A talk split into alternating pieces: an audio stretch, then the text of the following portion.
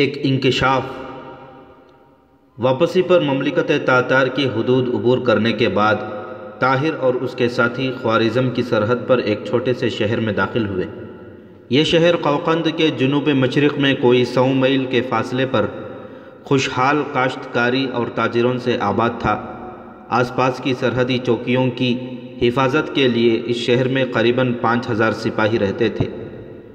Baghdad سے قراقرم جاتے ہوئے بھی طاہر اس شہر سے گزرا تھا اور شہر کے عامل کے علاوہ شہر کے چند معززین کو اس کے ساتھ گہری عقیدت ہو چکی تھی۔ شہر کے عامل نے پہلے کی طرح اب کی بار بھی اسے اپنے گھر پر ٹھہرایا۔ شہر کے باشندے تاتاریوں کی وجہ سے سخت پریشان تھے، چنانچہ طاہر کی آمد کی خبر سنتے ہی شہر کے چند سرکردہ فوجی افسر اور تاجر گورنر کے مکان پر آ پہنچے۔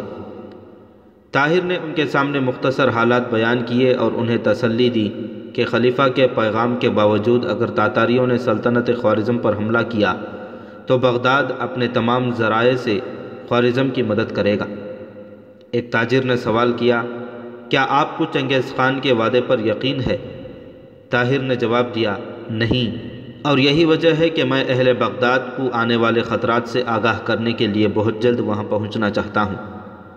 گورنر نے سوال کیا، اگر آپ برا نہ مانیں تو میں ایک بات کہنا چاہتا ہوں، کہیے۔ بعض لوگوں کا خیال ہے کہ مشکل کے وقت خلیفہ ہمارے لیے نیک دعاؤں سے زیادہ کچھ نہ کریں گے، ہمارے لیے ان کی طرف سے یہ بھی ایک بہت بڑی مدد ہوگی، لیکن چند لوگ ایسے بھی ہیں جو شک کرتے ہیں کہ خلیفہ نے چنگیز خان کے نام تازہ پیغام اس لیے بھیجا کہ ان کا ایک خط جس میں انہوں نے چنگیز خان کو خوارزم پر حملہ کرنے کی ترغیب دی تھی پکڑا جا چکا ہے۔ خلیفہ کو یہ ڈر پیدا ہوا کہ اس خط کی خبر مشہور ہوتے ہی نہ صرف عالم اسلام میں ان کی رہی سے ہی عزت ختم ہو جائے گی بلکہ بغداد کے عوام میں بھی بے چینی پھیل جائے گی۔ چنانچہ انہوں نے ایک طرف بغداد میں خوارزم کے سفیر اور دوسری طرف آپ جیسے لوگوں کو مطمئن کرنے کے لیے آپ کو دوسرا پیغام دے کر روانہ کر دیا، اور اب شاید موقع پا کر چنگیز خان کو یہ پیغام بھیجنے کی کوشش کریں گے کہ میں نے حالات سے مجبور ہو کر تمہیں دھمکی دی تھی، تم میری طرف سے مطمئن رہو۔ طاہر نے جواب دیا، خلیفہ کے خلاف ایسے شبہات کا اظہار آپ کو زیب نہیں دیتا، تاہم اگر خدا نخواستہ آپ کے خدشات صحیح بھی ہوں تو بھی آپ کو یقین دلاتا ہوں کہ حالات خلیفہ کو اپنی بات پر قائم رہنے پر مجبور کر دیں گے۔ میں قراقرم میں انسانی کھوپڑیوں کے انبار دیکھ چکا ہوں، اب بغداد کی مساجد میں کھڑے ہو کر میرے لیے لوگوں کو یہ بتانا مشکل نہیں ہوگا کہ تاتاری انسانیت کے کس قدر دشمن ہیں، اور اگر خوارزم پر کوئی سیلاب آیا تو اس کی لہریں بغداد سے دور نہیں ہوں گی، اور اگر مجھے خلیفہ یا وزیر اعظم میں سے کسی کی نیت پر شبہ ہوا تو بغداد کی جامع مساجد میں لوگ میری زبان سے یہ اعلان سنیں گے کہ تمہارے محافظ چنگیز خان کے ساتھ تمہاری عزت و ناموس کا سودا کر رہے ہیں۔ لیکن مجھے یقین ہے کہ یہاں تک نوبت نہیں آئے گی، خلیفہ کو اگر خوارزم کے ساتھ ہمدردی نہ بھی ہو تو بھی بغداد کو بچانے کے لیے وہ یقیناً خوارزم شاہ کے ساتھ تعاون کرنے پر مجبور ہوگا۔ اگلے دن طاہر روانہ ہونا چاہتا تھا، لیکن عامل شہر نے کہا، آج جمعہ ہے، شہر کے لوگ اس بات پر مصر ہیں کہ آپ جمعہ کی نماز پڑھائیں، اس لیے آج ضرور ٹھہر جائیں، اتنی دیر میں راستے کی چوکیوں کو آپ کے سفر کے لیے گھوڑا تیار رکھنے کی اطلاع مل جائے گی۔ گورنر کے اصرار پر طاہر نے ایک دن ٹھہرنا منظور کر لیا۔ جمعہ کی نماز کے بعد گورنر نے طاہر کے ساتھ نہایت گرم جوشی سے مصافحہ کرتے ہوئے کہا، آپ کی زبان میں جادو ہے، کاش بخارا اور سمرقند کی مساجد کے خطیب آج یہاں موجود ہوتے۔ عوام اپنی شخصیت کا ثبوت دینے کے لیے طاہر کو گورنر کے محل تک چھوڑنے کے لیے جلوس کی شکل میں اس کے ساتھ ہو لیے۔ اسی روز طاہر عصر کی نماز پڑھ کر مسجد سے گورنر کے مکان کی طرف جا رہا تھا کہ راستے میں اسے شہر کا کوتوال ملا اور اس نے کہا، میں گورنر کے مکان سے آپ کو تلاش کر کے آ رہا ہوں۔ طاہر نے کہا، خیر تو ہے؟ کوتوال نے کہا، کوئی خاص بات نہیں، اگر تکلیف نہ ہو تو آپ میرے ساتھ چلیں۔ طاہر نے اپنے عقیدت مندوں سے جو اس کے ساتھ ساتھ آ رہے تھے مصافحہ کیا اور کوتوال کے ساتھ ہو لیا۔ چند قدم چلنے کے بعد اس نے سوال کیا، کیا کوئی خاص بات ایسی ہے جو آپ مجھے یہاں نہیں بتا سکتے؟ میں نے لوگوں کے سامنے بات کرنا مناسب نہیں سمجھا، یہ کہتے ہوئے کوتوال نے اپنی جیب سے ریشمی کپڑے کی چھوٹی سی تھیلی نکالی اور طاہر کے ہاتھ میں رکھتے ہوئے کہا، آپ اسے پہچانتے ہیں؟ طاہر نے جواب دیا، نہیں، اس میں کیا ہے؟ کوتوال نے جواب دیا، اسے کھول کر دیکھیے، شاید کوئی ایسی شے مل جائے جسے آپ پہچانتے ہوں۔ طاہر نے تھیلی کھول کر دیکھا، اس میں تین ہیرے چمک رہے تھے۔ طاہر نے وضاحت طلب نگاہوں سے کوتوال کی طرف دیکھا اور اس نے طاہر کی پریشانی کو محسوس کرتے ہوئے کہا، یہ ہیرے آپ کے ایک نوکر سے ملے ہیں۔ طاہر نے پریشان سا ہو کر پوچھا، آپ نے اس کی تلاشی لی تھی؟ کوتوال نے جواب دیا، آپ برا نہ مانیں، یہ میرا فرض تھا۔ آپ کا نوکر ابھی ابھی ایک تاجر کی دکان پر کھڑا اسے ایک ہیرا دکھا کر قیمت دریافت کر رہا تھا، اور وہ تاجر آپ کے ساتھ ملاقات سے اور آج آپ کی تقریر سن کر آپ کا گرویدہ ہو چکا ہے۔ اسے شک گزرا کہ معمولی حیثیت کے آدمی کے پاس ایسے قیمتی ہیرے نہیں ہوتے۔ اس نے مجھے آ کر بتایا کہ شاید آپ کے نوکر نے آپ کی چوری کی ہے، چنانچہ میں اس کی تلاش کے لیے نکلا تو وہ ایک اور تاجر کی دکان پر کھڑا ہیرے کی قیمت دریافت کر رہا تھا۔ ہیروں کی قیمت جاننے کے متعلق اس کی بے قراری یہ ظاہر کرتی تھی کہ یہ اس نے حال ہی میں کہیں سے حاصل کیا ہے، چنانچہ میں اسے پکڑ کر کوتوالی میں لے گیا، وہاں اس کی تلاشی لی تو اس تھیلی سے دو اور ہیرے بھی نکل آئے۔ طاہر نے کہا، آپ نے اس سے پوچھا کہ اس نے یہ ہیرے کہاں سے لیے ہیں؟ کوتوال نے جواب دیا، وہ ابھی تک کوئی جواب نہیں دیتا، اور آپ کو اس واقعے سے آگاہ کرنے سے پہلے میں نے اس پر سختی کرنا مناسب نہ سمجھا۔ طاہر ایک گہری سوچ میں پڑ گیا۔ کوتوال کے قریب پہنچ کر طاہر نے کہا، آپ نے اس کا نام پوچھا؟ کوتوال نے جواب دیا، وہ اپنا نام کمال بتاتا ہے۔ طاہر نے کہا، بہتر ہے کہ میں تنہائی میں اس کے ساتھ بات کروں۔ کوتوال نے کہا، چلیے آپ میرے کمرے میں بیٹھ جائیں، میں اسے وہاں لے کر آ جاؤں گا۔ طاہر کو ایک کمرے میں بٹھا کر کوتوال تھوڑی دیر میں کمال کو لے آیا اور اسے طاہر کے پاس چھوڑ کر باہر نکل گیا۔ کمال نے طاہر کی طرف دیکھا، اس کی حالت ایک لٹے ہوئے تاجر سے مختلف نہ تھی۔ اس نے ایک لمحے کے لیے آنکھیں پھاڑ پھاڑ کر طاہر کی طرف دیکھا اور کانپتی ہوئی آواز میں کہا، وہ ہیرے میرے ہیں۔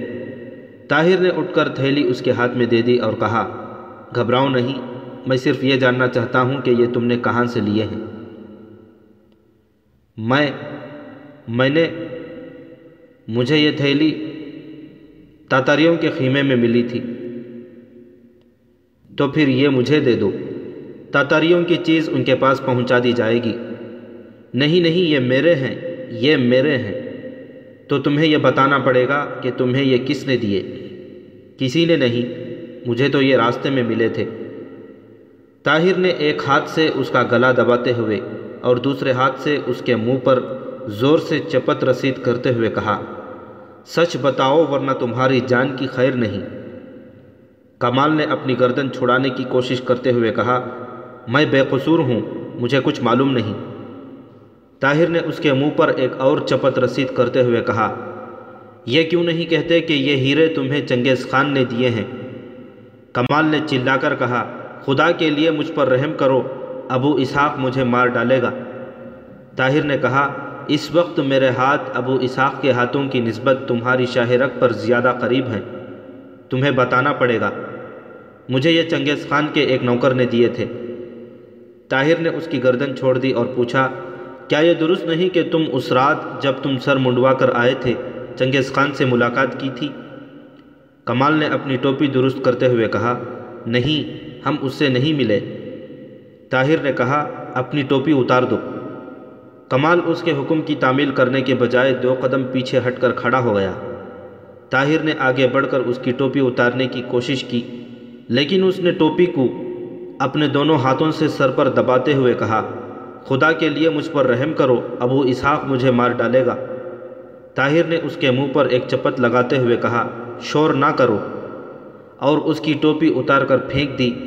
کمال کی کھوپڑی سے سیاہ روغن کسی حد تک اتر چکا تھا اور چھوٹے چھوٹے بالوں میں طاہر کو سرخ رنگ کے چند عجیب و غریب نشانات دکھائی دیے۔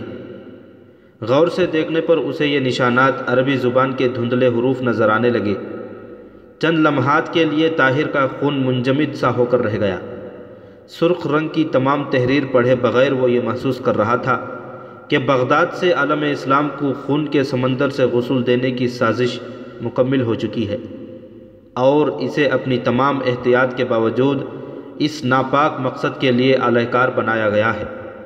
اس نے اپنے ہونٹ کاٹتے ہوئے کمال کی ٹوپی اس کے سر پر رکھ دی اور اسے بازو سے پکڑ کر باہر نکل آیا۔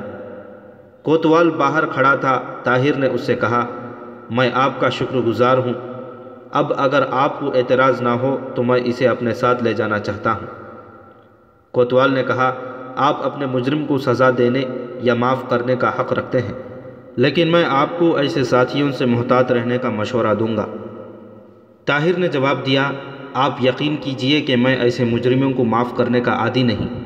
باہر نکل کر طاہر نے گورنر کے محل کے قریب ایک چھوٹی سی ندی کے کنارے کھڑے ہو کر ادھر ادھر دیکھا اور کمال سے کہا، اپنا سر دھو کر صاف کرو۔ کمال تذبذب کے حالت میں تھوڑی دیر کھڑا رہا، لیکن طاہر نے اپنا خنجر نکالتے ہوئے گرجتی ہوئی آواز میں کہا، جلدی کرو ورنہ میں یہ قیمتی تحریر پڑھنے کے لیے تمہارا سر اتارنے سے بھی دریغ نہیں کروں گا۔ کمال نے سہمی ہوئی آواز میں کہا، یہ روغن پانی سے نہیں اترے گا تو اپنا سر ریت پر مل کر صاف کرو۔ تھوڑی دیر بعد طاہر کمال کے سر پر دھندلی تحریر کا یہ مفہوم سمجھنے میں کامیاب ہوا۔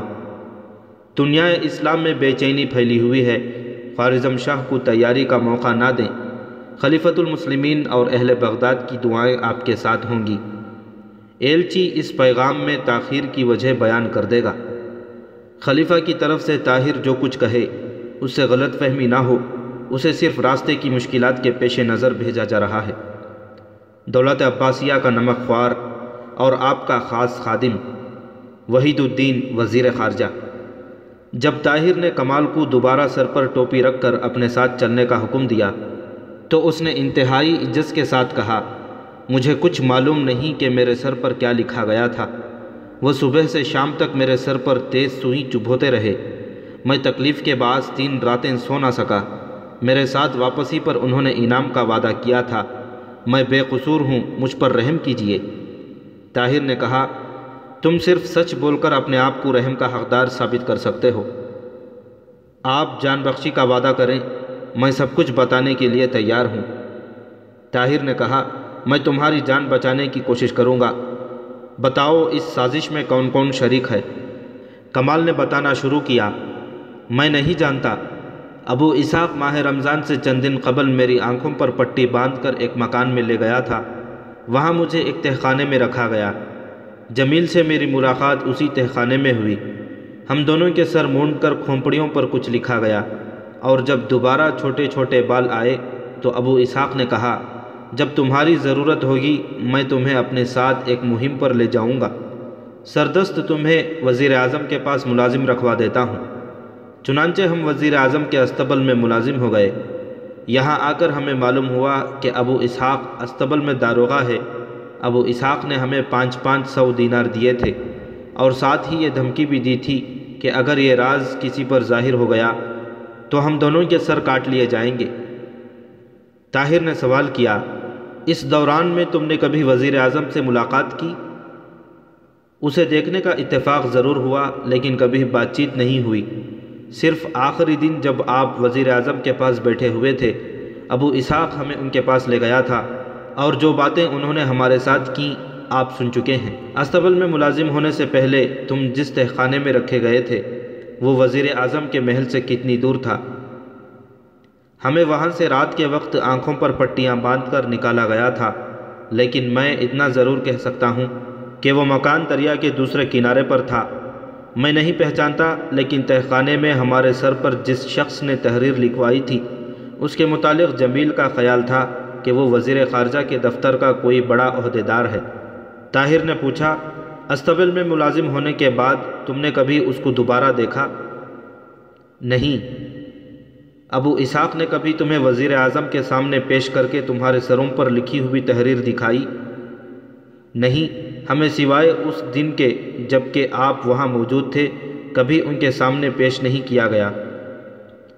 طاہر کے دل کا بوجھ ہلکا ہو رہا تھا، کم از کم اسے یہ اطمینان تھا کہ وزیر اعظم اس سازش میں شریک نہیں، اور یہ سازش وزیر اعظم کی لا علمی میں وزیر خارجہ کی طرف سے ہو رہی تھی، اور وزیر اعظم کے استبل کا داروغہ اس کا اعلی کار تھا۔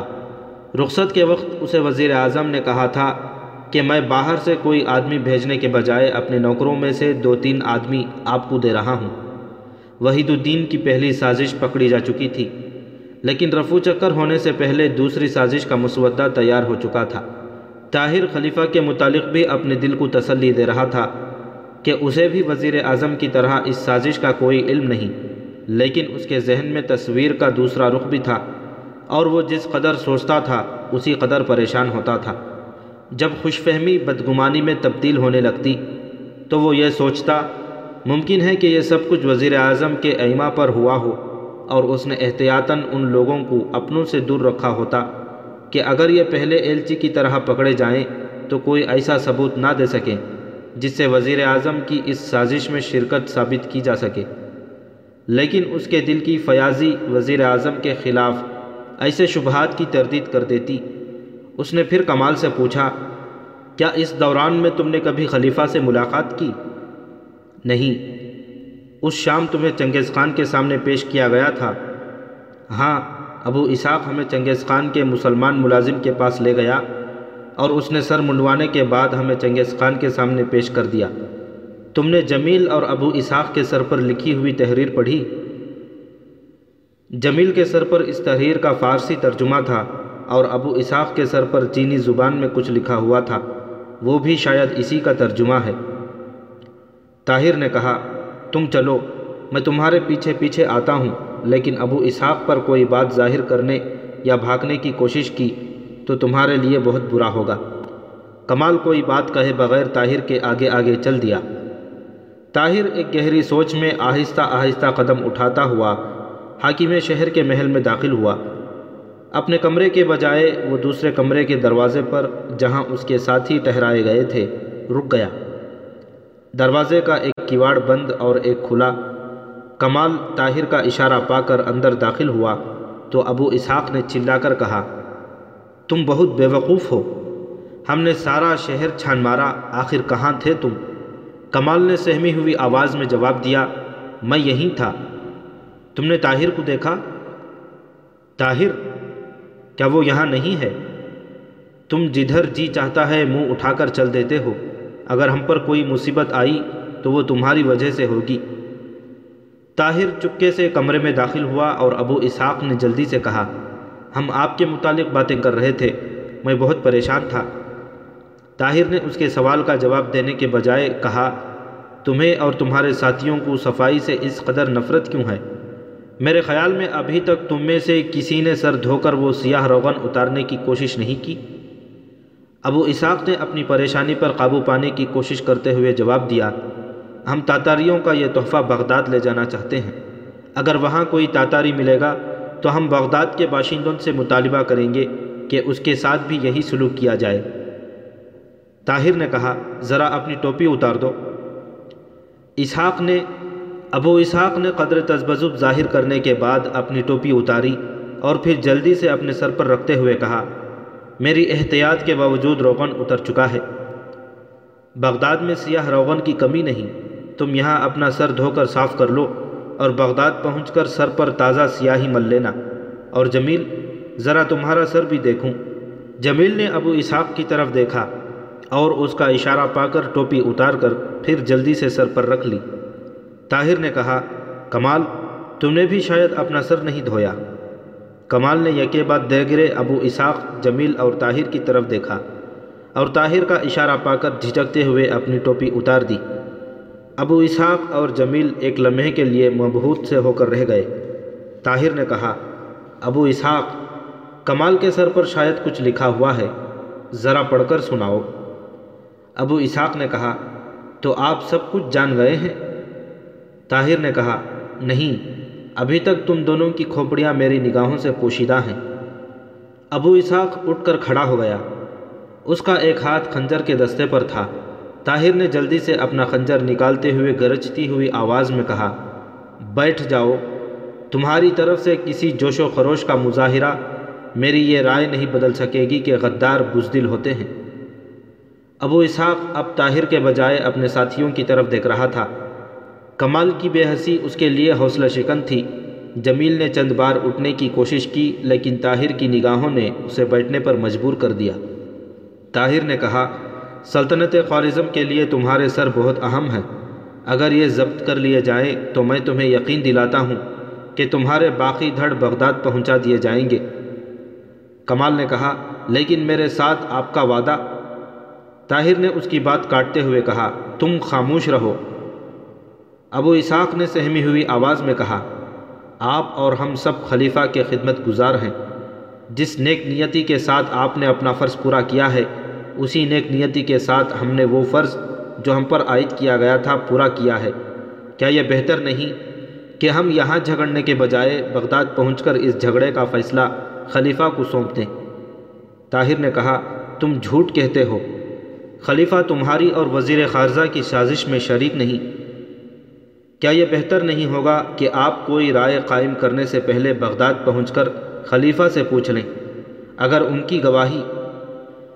ابو اسحاق طاہر کے عقب میں نیمواں دروازے سے باہر کسی کو کھڑا دیکھ کر رک گیا اور پھر اپنا لہجہ تبدیل کرتے ہوئے کہا، آپ خوارزم سے انعام کے لالچ میں ہمیں پھنسوا کر خود نہیں بچ سکتے، آپ نے خلیفہ سے انعام حاصل کرنے کے لیے ہمیں اپنے ناپاک مقاصد کا اہلکار بنایا، اب آپ خوارزم سے انعام کی خاطر ہمیں فروخت کر رہے ہیں۔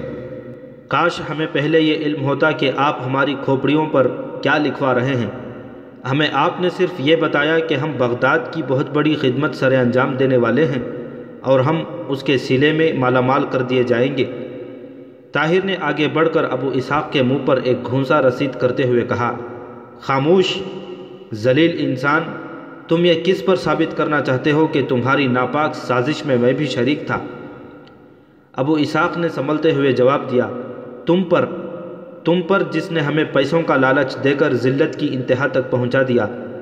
میں اس شہر کے گورنر کے سامنے جا کر چلاؤں گا کہ یہ مساجد میں تقریریں کرنے والا انسان اپنے وقت کا سب سے بڑا دشمن اسلام ہے۔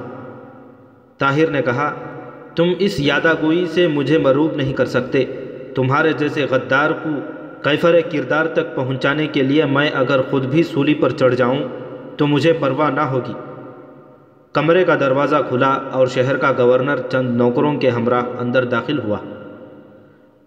ان سب کو حراست میں لے لو، گورنر یہ کہتے ہوئے طاہر سے مخاطب ہوا، میں آپ کی گفتگو سن چکا ہوں، یقین کیجئے ان سب باتوں کے باوجود مجھے آپ کے متعلق اپنی رائے بدلتے ہوئے دکھ ہوتا ہے، تاہم آپ کو کچھ عرصہ نظر بند رکھنے پر مجبور ہوں۔ طاہر نے کہا، تو اسحاق نے اپنا لہجہ آپ کو دروازے کے پیچھے کھڑے دیکھ کر تبدیل کیا تھا، مجھے آپ جہاں چاہیں لے جا سکتے ہیں لیکن میرے متعلق کوئی رائے قائم کرنے سے پہلے آپ مجھے کچھ کہنے کا موقع دیں، اگر آپ اپنے ساتھیوں کے الزامات کی تردید کر سکیں تو مجھے یقیناً ایک روحانی مسرت ہوگی، لیکن ایسے سنگین مقدمے کا فیصلہ فقط قوقند کے حاکم اعلیٰ صادر فرما سکیں گے۔ عامل شہر نے اپنے ساتھیوں کو حکم دیا کہ وہ طاہر کے ساتھیوں کو بیڑیاں پہنا دیں اور طاہر کو ساتھ لے کر دوسرے کمرے میں چلا گیا۔ طاہر کا طویل بیان سننے کے بعد اس نے کمال کو پیش کرنے کا حکم دیا اور اس سے چند سوال پوچھنے کے بعد طاہر سے مخاطب ہو کر کہا، جہاں تک میرا تعلق ہے آپ کے بارے میں میرے شبہات بہت حد تک دور ہو چکے ہیں، لیکن میں پہلے عرض کر چکا ہوں کہ حاکم اعلیٰ کے احکامات حاصل کیے بغیر میں کوئی فیصلہ نہیں کر سکتا، میں آج ہی ان کے پاس اپنا ایک ایلچی روانہ کر رہا ہوں، آپ کے ساتھ میں اتنی رعایت کر سکتا ہوں کہ آپ کو بیڑیاں نہ پہنائی جائیں گی، لیکن آپ کو قلعے میں نظر بند رکھنے پر مجبور ہوں، آپ کے ساتھیوں کو ان کے سروں کا معائنہ کرنے کے بعد قید خانے میں بھیجا جائے گا۔ شام کے وقت گورنر کا ایلچی قوقند کے حاکم اعلیٰ کے پاس اس شہر کے عامل کا پیغام لے کر روانہ ہو چکا تھا۔ حاکم شہر نے اپنے مکتوب میں ملزم کی وکالت کے الزام سے بچنے کی کوشش کرتے ہوئے اس کی معصومیت کا اعتراف کیا تھا۔ قریباً ڈیڑھ ہفتے کی نظر بندی کے بعد طاہر کو چند سپاہی تلواروں کے پہرے میں عامل شہر کے پاس لے آئے اور اس نے طاہر کو بتایا کہ قوقند کے حاکم اعلیٰ تیمور ملک کا جواب آ گیا ہے، آپ کو وہاں جانا پڑے گا۔ اور میرے ساتھی؟ حاکم شہر نے جواب دیا، وہ بہت دور جا چکے ہیں۔ آپ کا مطلب؟ میرا مطلب یہ ہے کہ تیمور ملک نے ان کی بجائے ان کے سروں کا مطالبہ کیا تھا اور میں ان کے حکم کی تعمیل پر مجبور تھا۔ نہیں، آپ جلد بازی سے کام نہ لیں۔ بغداد میں اس سازش کے تمام بانیوں کو پکڑنے کے لیے ان کا زندہ رہنا ضروری ہے۔